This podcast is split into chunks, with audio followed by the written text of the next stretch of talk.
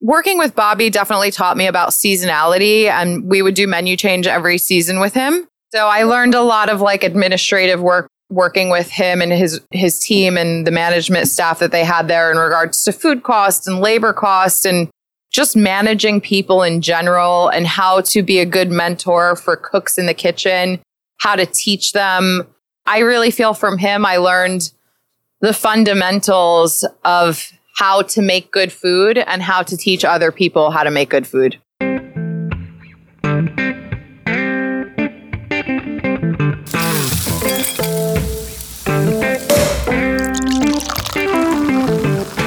Behind every amazing flavor is an amazing human who has perfected their craft. Welcome to Flavors Unknown, a series of inspirational conversations with renowned culinary leaders. Discover how their cultural identity shapes their creative process. With your host, Emmanuel. Welcome to episode 112 of the Flavors Unknown podcast. My guest today is Leia Gaccione, chef and owner of South and Pine American Eatery in Morristown, New Jersey. I am your host, Emmanuel Laroche, I have been in the food industry for more than 20 years, both in Europe and in the US.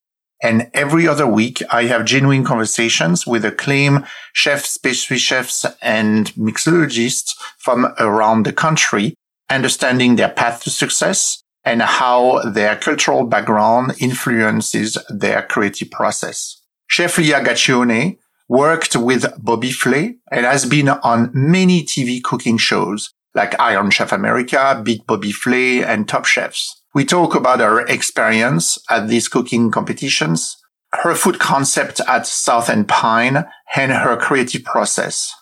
She also shares guidelines for cooking a pork chop recipe for the fall.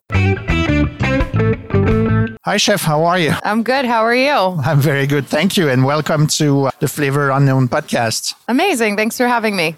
Are you originally from New Jersey? I am born and raised. Yep. Born and raised. Yep. Jersey oh. girl through and through. Okay.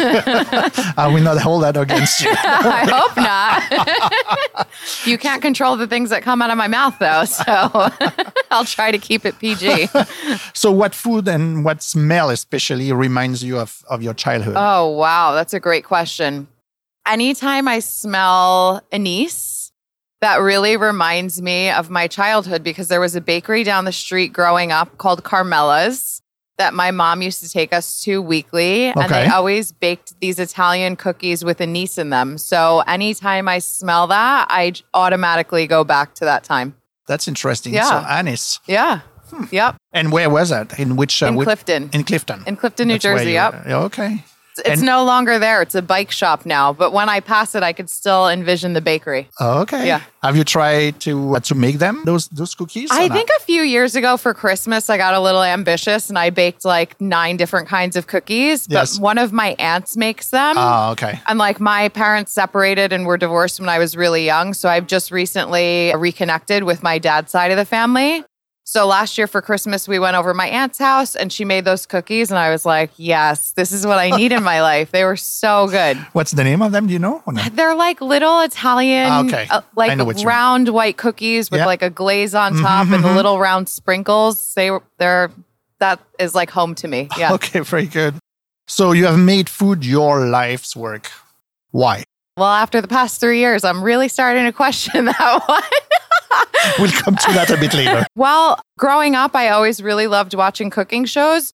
And my mom was a single mom, but she would cook for us. So we we were never bored with food. We did have somewhat humble beginnings because my mom was a single mom. And so like, you know, we used to eat a lot of canned vegetables. She always gave us broccoli or asparagus and artichokes my neighbor up the street had a nice garden in her backyard, so there was always fresh veggies from there. But watching cooking shows is really what started my love affair with food. And I was always very enamored with watching people cook on television. I remember watching Yan Can cook and watching him like blow through an onion with a knife so fast. And I was like, I want to be able to do that one day. That's kind of where it started. Okay. So you already talked about like cooking shows. So it started like very young, this very appeal, young. you know, for it. So You appeared in a lot of different, you know, cooking shows, I've Iron Chef America, Beat Bobby Flay, Iron Chef Showdown, Chopped, you know, Top Chef in Houston. So, Yes. what was the motivation beside that connection with your childhood, I would say, to participate in all those TV shows? I was actually scared shitless. When I worked with Bobby Flay, he obviously was mm-hmm. all over Food Network and he was doing Iron Chef. And like, there's always that time of year where they're like doing that show. And one of the other chefs couldn't do it. And so he was like, You're in. And I was Ah. like, Oh my God, I'm so nervous. And I knew I was going to cut. I was just so nervous I was going to cut myself. And so before the show starts, you get a tour of the kitchen. And so we set up like a little emergency section in a bowl. There were band aids and antiseptic and That's mine. yeah, like I knew where it was. So I was like, okay. And as we started, you know, they start the clock 60 minutes. I had a lot of mandolin work to do. So I had to cut mm. Fresnos, Oh my gosh. ginger, garlic, like a bunch of stuff on the mandolin. And I was blowing through it. And the cameraman got really close in my face and he goes, ow, ow, ow, ow, ow, ow. And I was like, can you please stop that? Like, please. And then I sliced my hand from like the base of my knuckle Oh, no. all the way down to the base of my palm. and uh, I dropped the mandolin and I go, Renee, she was Bobby's culinary director. I was like, Renee, I cut myself. And she goes, come over here. So we like washed it off and put a band aid on it and threw a glove on it. Well, the glove filled up with blood. No way. We had to take it off. We had to put another one on, filled up with blood again. Blood again. Paramedics had to come out. They're like, 30 minutes remain. I'm like, wrap it up. Let's go. They taped a black glove to my hand. And you could see it Oh in that gosh. episode, but Wow. we, we ended up winning. And then after that, I was like, this is so fun. like, Really? what a rush. And so, yeah, now I love doing the cooking competitions. They are a lot of fun and big adrenaline rush and very nerve wracking. But like, I feel like this this industry is day prepares you for that. Yeah. Every day is like Iron Chef. How is it different though? Cooking shows Yeah, like on a yeah. day to day basis. You know what you're getting yourself into on a day to day basis. You have a prep list planned out. When you go into a cooking competition, you don't know what the ingredients are going to be. And, you know, that's sometimes you might not know the ingredients. Like Chopped was insane because it was Alton Brown's maniacal basket challenge. And so he had his viewers pick like the most obscure uh, ingredients that you Mm-hmm. could imagine. And I've never worked with many of these ingredients. So I feel like that was very challenging. So how do you approach things like this when you discover those ingredients and you have no clue, you never cooked with them? you have to go back to your back to basics and just think about flavor profiles and texture and sometimes you just wing it you try to mask certain flavors there was one ingredient called lutefisk which is like a scandinavian specialty it's it's fish that's preserved in lye and Wow. it smells god awful and the texture like it's like a sponge but you could stick your finger through it. It's soft but spongy. And i was like well we're going to make a fish cake out of this. And so i threw it in the food processor and i used tuna noodle casserole as a binder. You just start pulling it out of Yeah, the yeah, yeah, yeah. archives and you just get it done. Okay, so things that you have in your memory data bank. yes you they're know, somewhere in there Somewhere in there. yeah Okay. And then you decide, you know, how you are going to pair it, you know, which other ingredients yeah it was in order to balance the flavors, you know. Right. So it was lutefisk, tuna noodle casserole, dill pickled flavored jelly beans, and black radish. And you literally open the basket and they're like, all right, take a look at your ingredients and go. And you have to just go. So so I took the pickled flavored jelly beans. I made a pickling liquid out of that with vinegar. They were sweet already, didn't need sugar. I put a little bit of salt and I pickled the black radish in that. And then the tuna noodle casserole and the lutefisk, I blended up. I binded it with some breadcrumbs, some egg. I made a little, I don't know, aioli or something on the side, and and it got me through to the next round. And you still remember every detail of it. I do remember it was. It is. amazing. I have PTSD from that. I think for sure. For Any sure. big lesson that you've learned from participating to all those shows? I think the important thing is to stay true to yourself. It's hard, I think, in general, but I think more so maybe as a woman in this industry to feel like you are enough. I think imposter syndrome is a real Okay. thing. And when you're surrounded by that many talented people, you kind of have a little bit of self doubt. But I think it's really important just to stay true to yourself and represent yourself the best way possible. Okay. Will you do uh, another one? Hell yeah. Hell yeah. Yeah, for sure. Okay, so Sign if me people up. listen, Anybody anybody out there? Yeah, I'm not sure they are listening to like flavors unknown, but you never know. I hope so. you never know. What have been your most influential person in your career? Ooh, wow. I would say two people have been the most influential. Obviously, I worked with Bobby Flay for, mm-hmm. you know, a little like almost 8 years. And he really taught me so much. He is very talented. That man could cook his ass off, but he also is a very smart business person and working with him and his team they've really set the foundation for me to be able to have my own business. Mhm. So I would say that he's, you know, on the top of the list. And then my other, one of my other mentors, Carl Ruiz. Okay. I don't know if you know him. The name, yes, but I never, yeah. So uh, I worked with him. We opened Son Cubano in Montclair. Okay. I walked in and I met him and he hired me as a line cook. And the first day I showed up to work, he was like, You're my sous chef. And I was like, What? I've never been a sous chef before. And he kind of really threw me into the fire. And I had such a blast working with him. We opened Cuban Pete's together hmm in Montclair. I think I, I think I said the wrong name. So Cuban Pete's was in Montclair. And then we moved into the city to Son Cubano on 9th and 14th.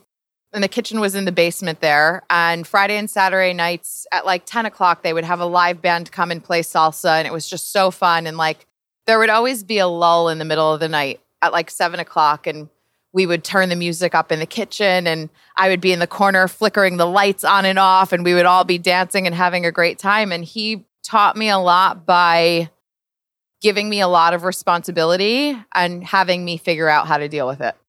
Yeah. Being the sous chef, right? Yeah. You know, from the get go. Yes. wow. The first night Cuban Pete's opened to the public, I was on Expo.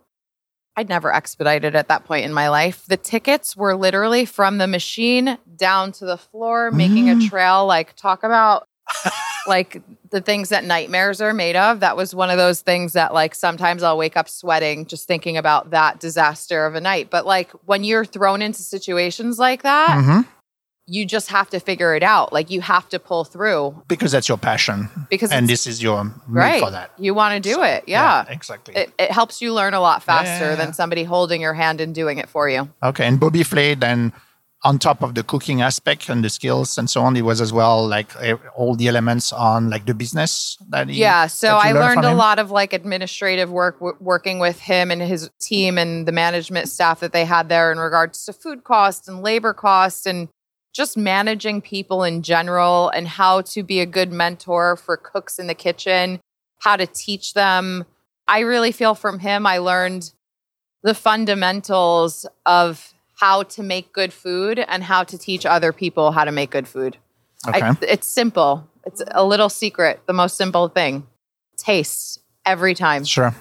It's not like rocket Yeah, yeah, science. yeah, It's it's very simple, but it's hard to get people to consistently do that on a daily Mhm, basis. mhm, mhm. Yeah, we are going to talk about the food concept here at the South and Pine, but and I know you work a lot of local, you know, farmers, and so where did you learn how to develop the contact and the relationships, you know, with those individuals? I had never worked with Okay. really any place that worked locally. I think working with Bobby definitely taught me about seasonality, and Mm-hmm. we would do menu change every season with him. So when I opened South and Pine, that was part of my concept here to change the menu seasonally. And then right when we opened, another company opened called Harvest Drop. And the owner of that place is Oliver. You should talk to him. He's an awesome person. He kept coming in every day. Hey, can I talk to the chef? My staff, I was like working, I worked 90 days straight when we opened this place. I was insane. I was a very different version of myself because when you work 90 days straight for like 15, 16, 17 hours a day, like you are just, it's impossible to Yeah, be the best version of yourself. So my staff finally looked at him and they were like, You don't want to talk to her today. She's been here for three months straight. Like, give her a little space and come back. So he came back. Finally, I made a meeting with him and he brought me mushrooms. And I was like, Wow, these are the most beautiful, flavorful mushrooms I've ever seen in my life. Then he came back and brought me eggs. And I cracked an egg and it was so bright orange. I was like, I have never seen a more beautiful egg. And We opened in May. I think he opened in June. So we opened just at the same time. And little by little, he grew his list of ingredients that he carried. And I started ordering more and more from him. And now I order, I order my beef from him, my pork from him, lamb, eggs, chicken. And then whatever vegetables or fruits are in season right now, we're getting apples, Brussels sprouts, parsnips, squash. I mean, all of those fall and winter goodies and so that's been really incredible. And it also takes a lot of the work out for me. Instead of me going to a bunch of different farms and sourcing from the farms, I have one point person that then goes to, you know, 75 farms and sources all of those ingredients for me, and which is great. Him, have you ever ask farmers to grow something especially for you or, Uh, or worked- raised, you know, if it's an animal? I've worked with another local farm here, actually in Morristown. They were growing microgreens, and we were getting sunflower sprouts from them and micro arugula from them. But when you have somebody like Oliver who has everything, it's like one less thing for me to do. So no, but he'll run it. He'll Okay. run things by me, and he'll be like, "Hey, do you use this in the restaurant?" And I'll be like, "Yeah." And he's like, "Okay, I have a local farmer that's making that. I'm going to talk to them and see what we can do." Like the beef thing, he didn't have beef before, and then he found in Pennsylvania that was raising cows, and and his beef is really, really good and so competitively priced against all the other vendors that are not sourcing locally. So let's talk about the food concept at our South and Pine. Okay. So what is it? So our concept here is seasonal American. I love that concept because I think America has so many different influences and so many different cultures.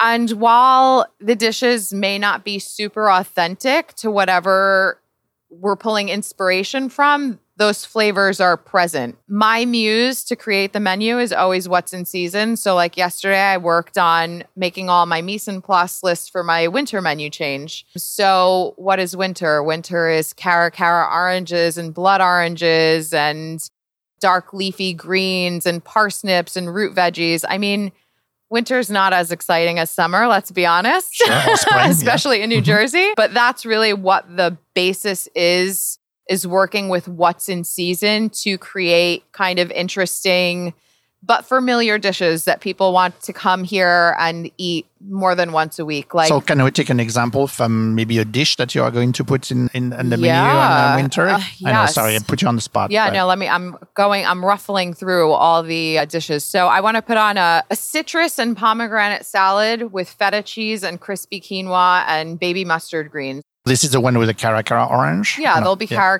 orange, maybe some grapefruit in there, local feta cheese from Harvest Drop, pomegranate seeds. I think that I put some hazelnuts in there. I think hazelnuts and citrus go really well together.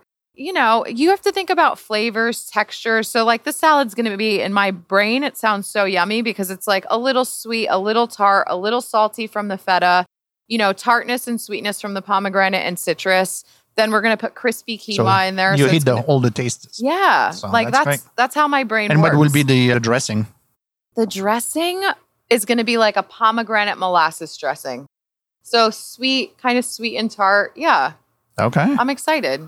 So inspiration from the produce, but you know, I know that you recently went to Greece and, and traveled there. So travel, our travels as well, source of inspiration. Huge and source if it's of the case, inspiration. If there's anything that you are bringing back in your brain, you know, from you know your experience in Greece, that maybe will hit your menu one day. I feel like Greece is a much better inspiration for a summer menu. Sure, There's like yeah. so much simply grilled seafood there and you know, tomato like we literally ate tomato cucumber salad with every meal. So I feel like once we get closer to summer, I'll use a little bit more of that inspo. But yeah, traveling is huge inspiration. I don't travel anywhere. Like the number one thing on the list for traveling somewhere is where are we going to eat? I don't care where we're going to stay. like, I want to know. I want to plan breakfast, lunch, second lunch, like appetizers and cocktails, and then dinner. Like, I want to eat all of it. I know just, the- I I just want to eat. I'm not a chef, but I do exactly the same thing. I'm going to take my kids to uh, Miami uh, for the holidays, you know, break. And I have already made my map on Google Map, you know, with all the places like from coffee roasters to, you know, restaurants for lunch and pastries in the afternoon and You need a good dinners. and- coffee shop too. oh yeah. Yeah, I can't. Like people are like, I'll just stop at Starbucks. I'm like, no. What's the best coffee shop? Coffee roaster. You want to, Exactly, yeah, absolutely. exactly. Yeah, that's important. So, any specifics from from Greece? That's really I really love those horta kefteres, which are like little patties. It's basically like spanakopita filling, but made into a little patty. And it would be a great time of year to do that. I don't have that on my list right now, but now that you mention it, I'm going to take another look at my list and maybe reevaluate what we have on there. No, and I looked at that for like hours yesterday and I feel kind of cross eyed by it. Although Sure. I went to the gym this morning and on the way back, I was thinking about the skate dish. I want to put a skate dish Oh, on the nice. menu with a parsnip puree and brown butter, but I couldn't complete it. But I don't know. Driving for me is gives me space in my head to think. So I was thinking we're going to do parsnip puree, crispy skate wing, and then I'm going to make like a brown butter sauce with cranberry and orange, and then some roasted Brussels sprouts with it. And I feel like that sounds really yummy. yeah. I'm getting hungry here. Yeah, here. me too. What are we eating for lunch? Oh my gosh. We are just in, you know, I don't know, I can say if it's the end of the pandemic. We are still not sure. There's the inflation. So, how have you changed the approach on your menu because of those situations?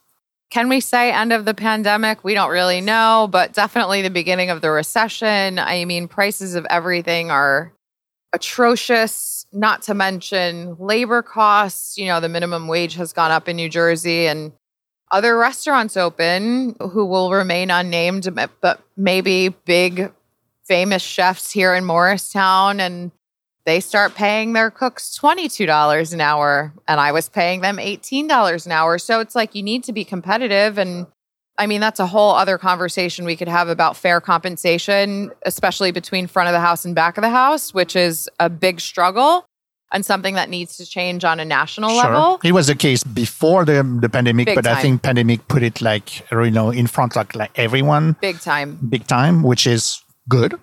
Definitely. and and like these people work so hard and they deserve, you know, to be paid more than fairly. I mean, this is not easy work.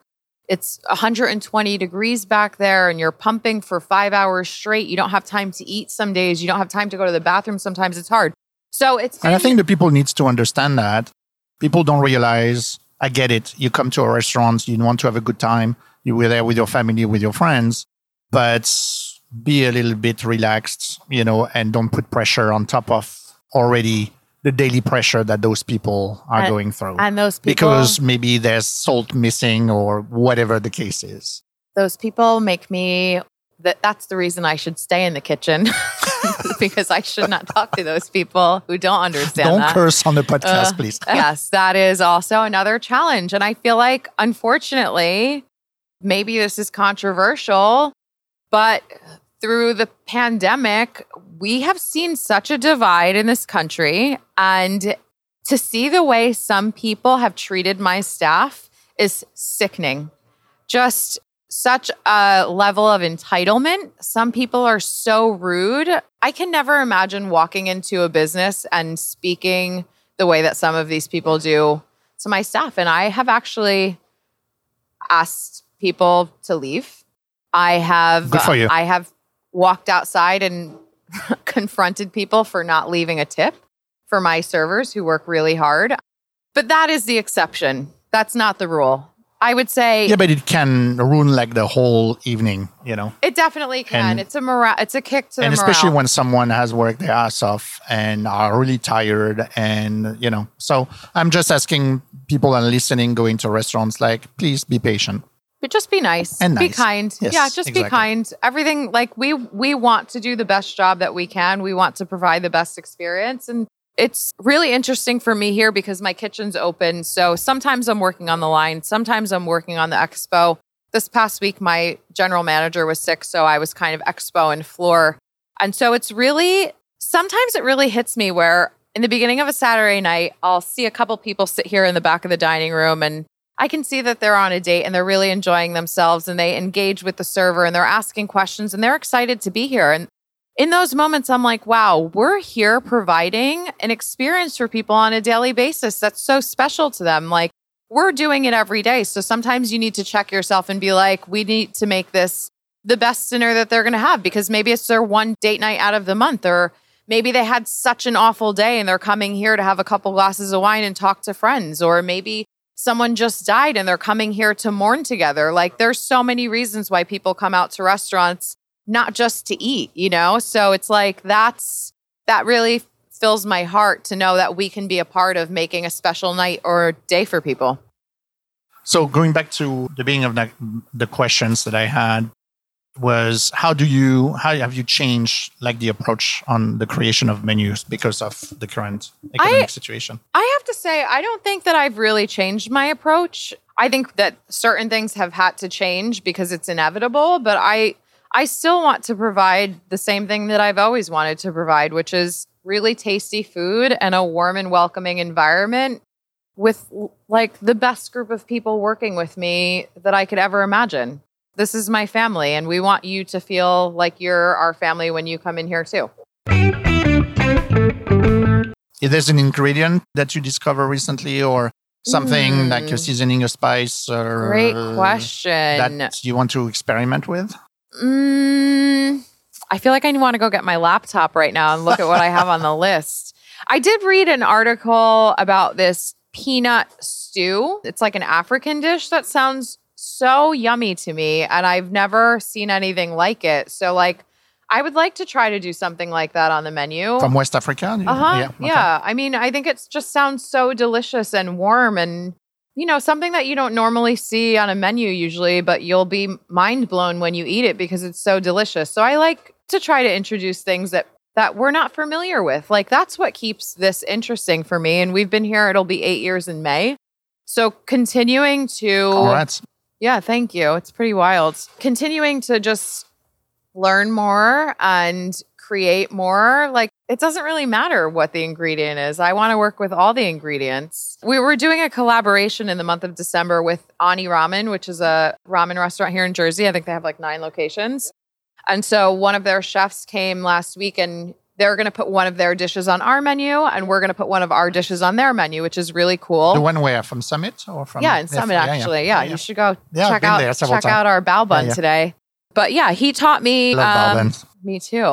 and it's a buttermilk fried chicken bao bun with pickled Brussels sprouts and a bacon maple glaze. It's, oh man. It's like crunchy, sweet, acidic. It's really really yummy. But here we're putting on a pork belly dish and he taught me a new technique with this puffed rice that I've never done before. And so like that's that's really exciting for me to to do things that we haven't done before. Okay. There's like a chef like in the US that's uh you are not saying looking up to, but you know, that inspire you at the moment? I don't think that there's anyone specific. I mean, I no, I can't think of anyone specific off the top of my head. Maybe that's wrong. I think I just I really find inspiration from so much. I was in Prince Edward Island in September for a cooking competition, and I was there with 11 other chefs. And so some of the chefs were like crazy talented. I mean, just honestly, like beyond my capacity. Like they're. In what way when you mm. say that? Techniques or what? Yeah, I would say like very high end technique, you know, like Michelin star level. I was very, very inspired by being around them and seeing what they're doing and seeing their beautiful plates. And that makes me, you know, when you, I've had this business for almost eight years and, and I feel like I want to do things to expand my knowledge, to continue to learn. And so, like, one of my goals, I'm saying this out loud, knock on wood, would be to go to Italy for a month and work in kitchens there and just learn things that I've never learned before. So I hope to make that a reality next year. Okay. We'll see how it goes. Cool. Yeah. Maybe we can talk about it when you come back. Yeah. Very cool. At every episode, I ask my guests to share kind of a recipe guideline of something that a home cook like myself, you know, can prepare at home, but with a unique spin that will be you know, Leia spin, mm. you know. So can we do uh, something on pork chops, maybe? Yeah. Well, I think a classic combination is pork chops and apples, right? So I actually do this at home when I cook for myself. We have a dish on the menu now that's a pork chop with caramelized apples and roasted potatoes. And then we make a nice little pan sauce and we throw some merguez. For the potatoes, we take Yukon Gold potatoes and cut them in wedges. And I started doing this at my house and I love them so much. So I put it on the menu here. So I put them into a baking dish and I season them with salt and pepper. And then I cover them about halfway up with chicken stock and put a couple pads of butter and cover them and put them in the oven for about 40 minutes and then uncover them for another 40 minutes. So they soak all that chicken stock up in them and then they get nice and crispy on the outside and golden brown and they are like the most delicious potatoes. So I take those potatoes and mix it with merguez sausage and some roasted apples and a little bit of parsley. And that's my accompaniment Nice. for a nicely seared pork chop. And it's super easy to do at home. I do it for meal prep all the time. How do you season your pork chop? We brine our pork chop in apple juice and peppercorns and star anise and some cinnamon sticks and bay leaves and thyme and a little bit of lemon in there. We brine that we brine them for about 36 hours and then pull them out, pat them dry, and then that's it. Season them Oh, with yeah, a little sure. salt and pepper. Yeah. Oof, Yeah. that sounds Tasty. delicious. Yes. Guys, absolutely. get a pork chop working now.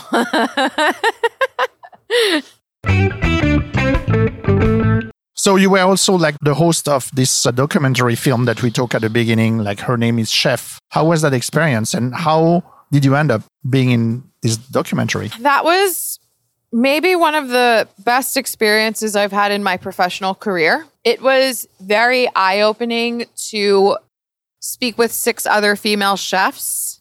Because, like I said, imposter syndrome is a real thing. And then when you sit down with six other chefs who feel the same way that you feel and who have experienced the same things that you have and are struggling with the same things that you do, it feels really, I don't know, really warm and like you're a part of something bigger than what you're doing by yourself. It was really interesting to learn about everybody's journey and how it was different.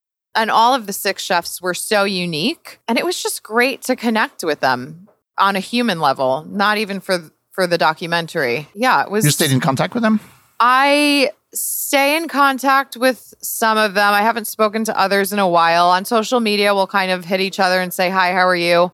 I had dinner a few months ago at Hillary Sterling's new restaurant, Sisiamo. Ayesha just opened Shukette, which is phenomenal. Like, I've already been to her restaurant. I was at Gage and Tollner a few weeks ago where Caroline Schiff is the pastry chef. Yeah. So, yeah, I try to Okay. kind of support them and check out what they're doing and they're all so talented and they're all so such great human beings So interesting listening to you twice in the recording of the podcast. You mentioned the imposter syndrome. mm-hmm. Do you still have that today? yeah of course Why? yeah because do we really know what we're doing does anybody know what they're doing in life Uh, do you do you know I mean, the image that you project is very confident, like a very confident person. Since I, you know, I saw you, so I that, that's like really baffled me because I, that's not the way how I see you at all. I appreciate that. Yeah, I think that there's always a little bit of doubt. You know, I think you, I don't know, maybe it's just me. I always feel like I can be doing better. I could know more. And I,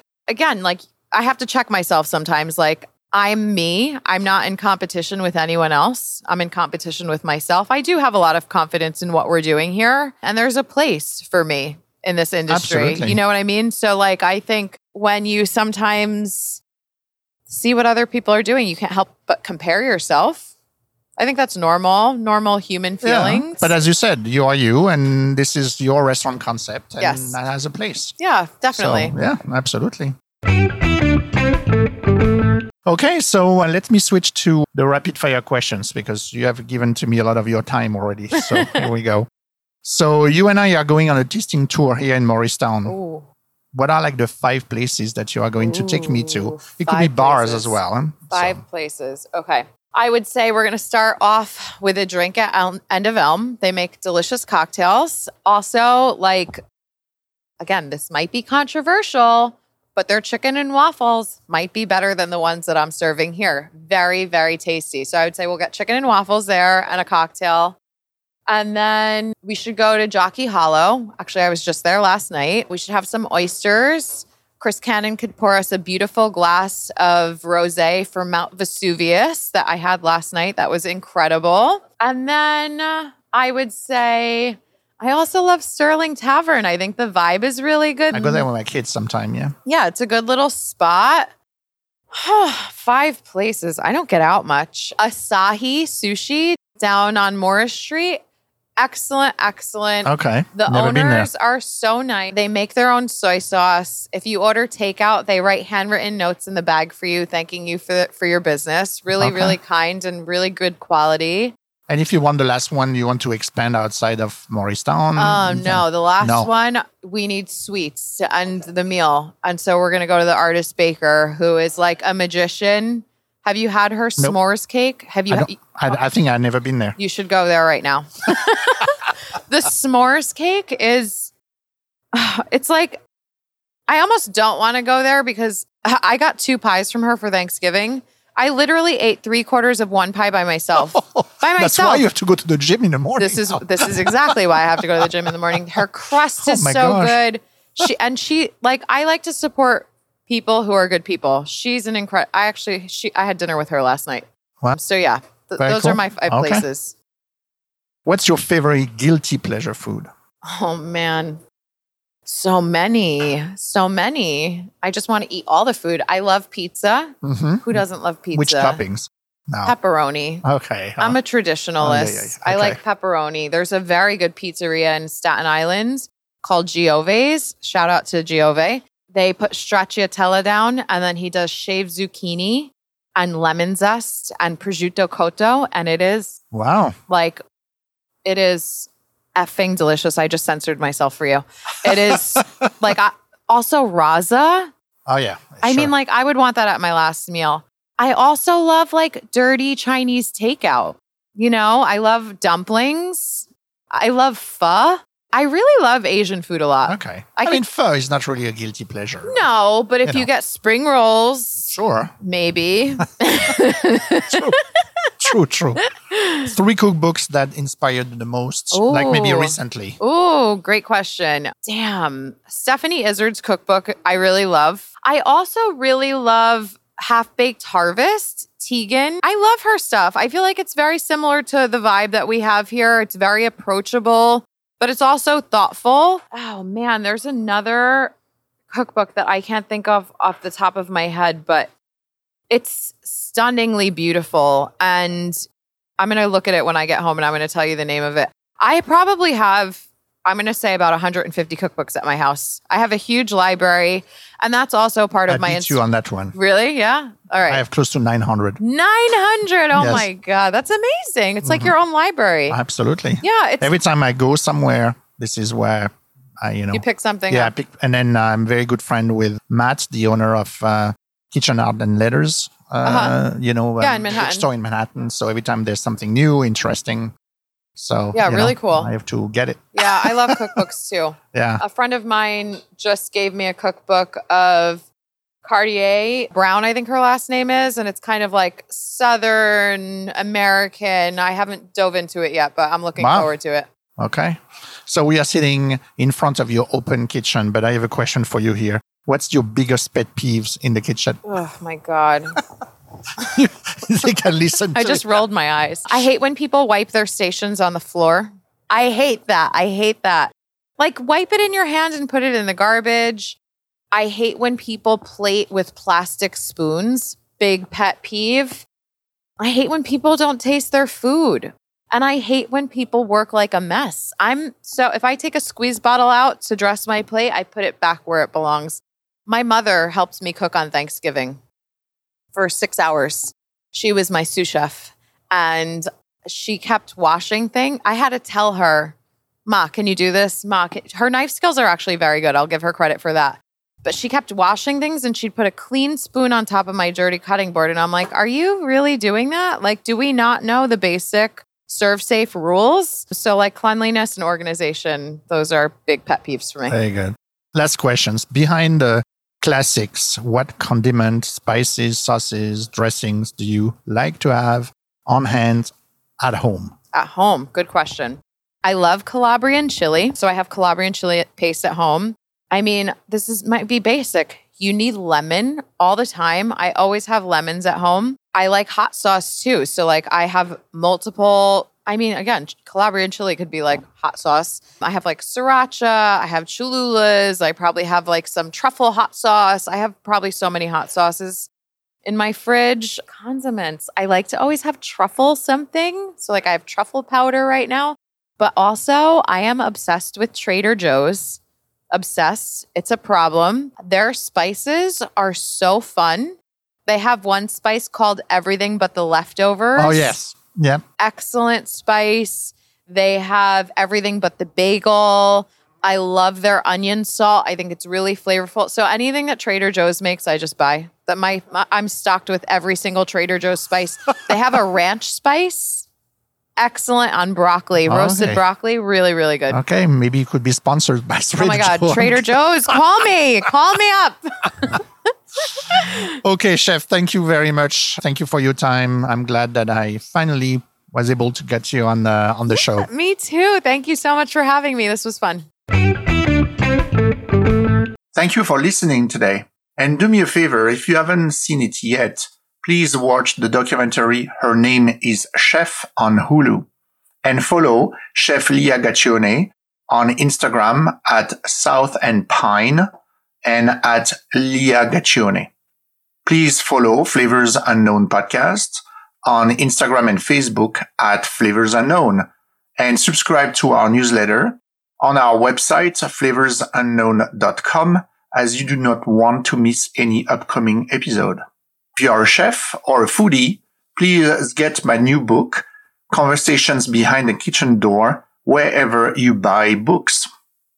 Next week, the new episode will be a panel discussion with Chef Carlo Lamagna, Chef Fermin Nunez, and Chef Masako Morishita about technique beyond French techniques that is based on the chapter six of my book, Conversations Behind the Kitchen Door. I see you in two weeks. And until then, remember that people who love to eat are always the best people. Thanks for listening to Flavors Unknown. If you've enjoyed this episode, give us a follow on Instagram at Flavors Unknown and visit us at flavorsunknown.com. Don't forget to leave us a five star rating and a review on Apple Podcasts.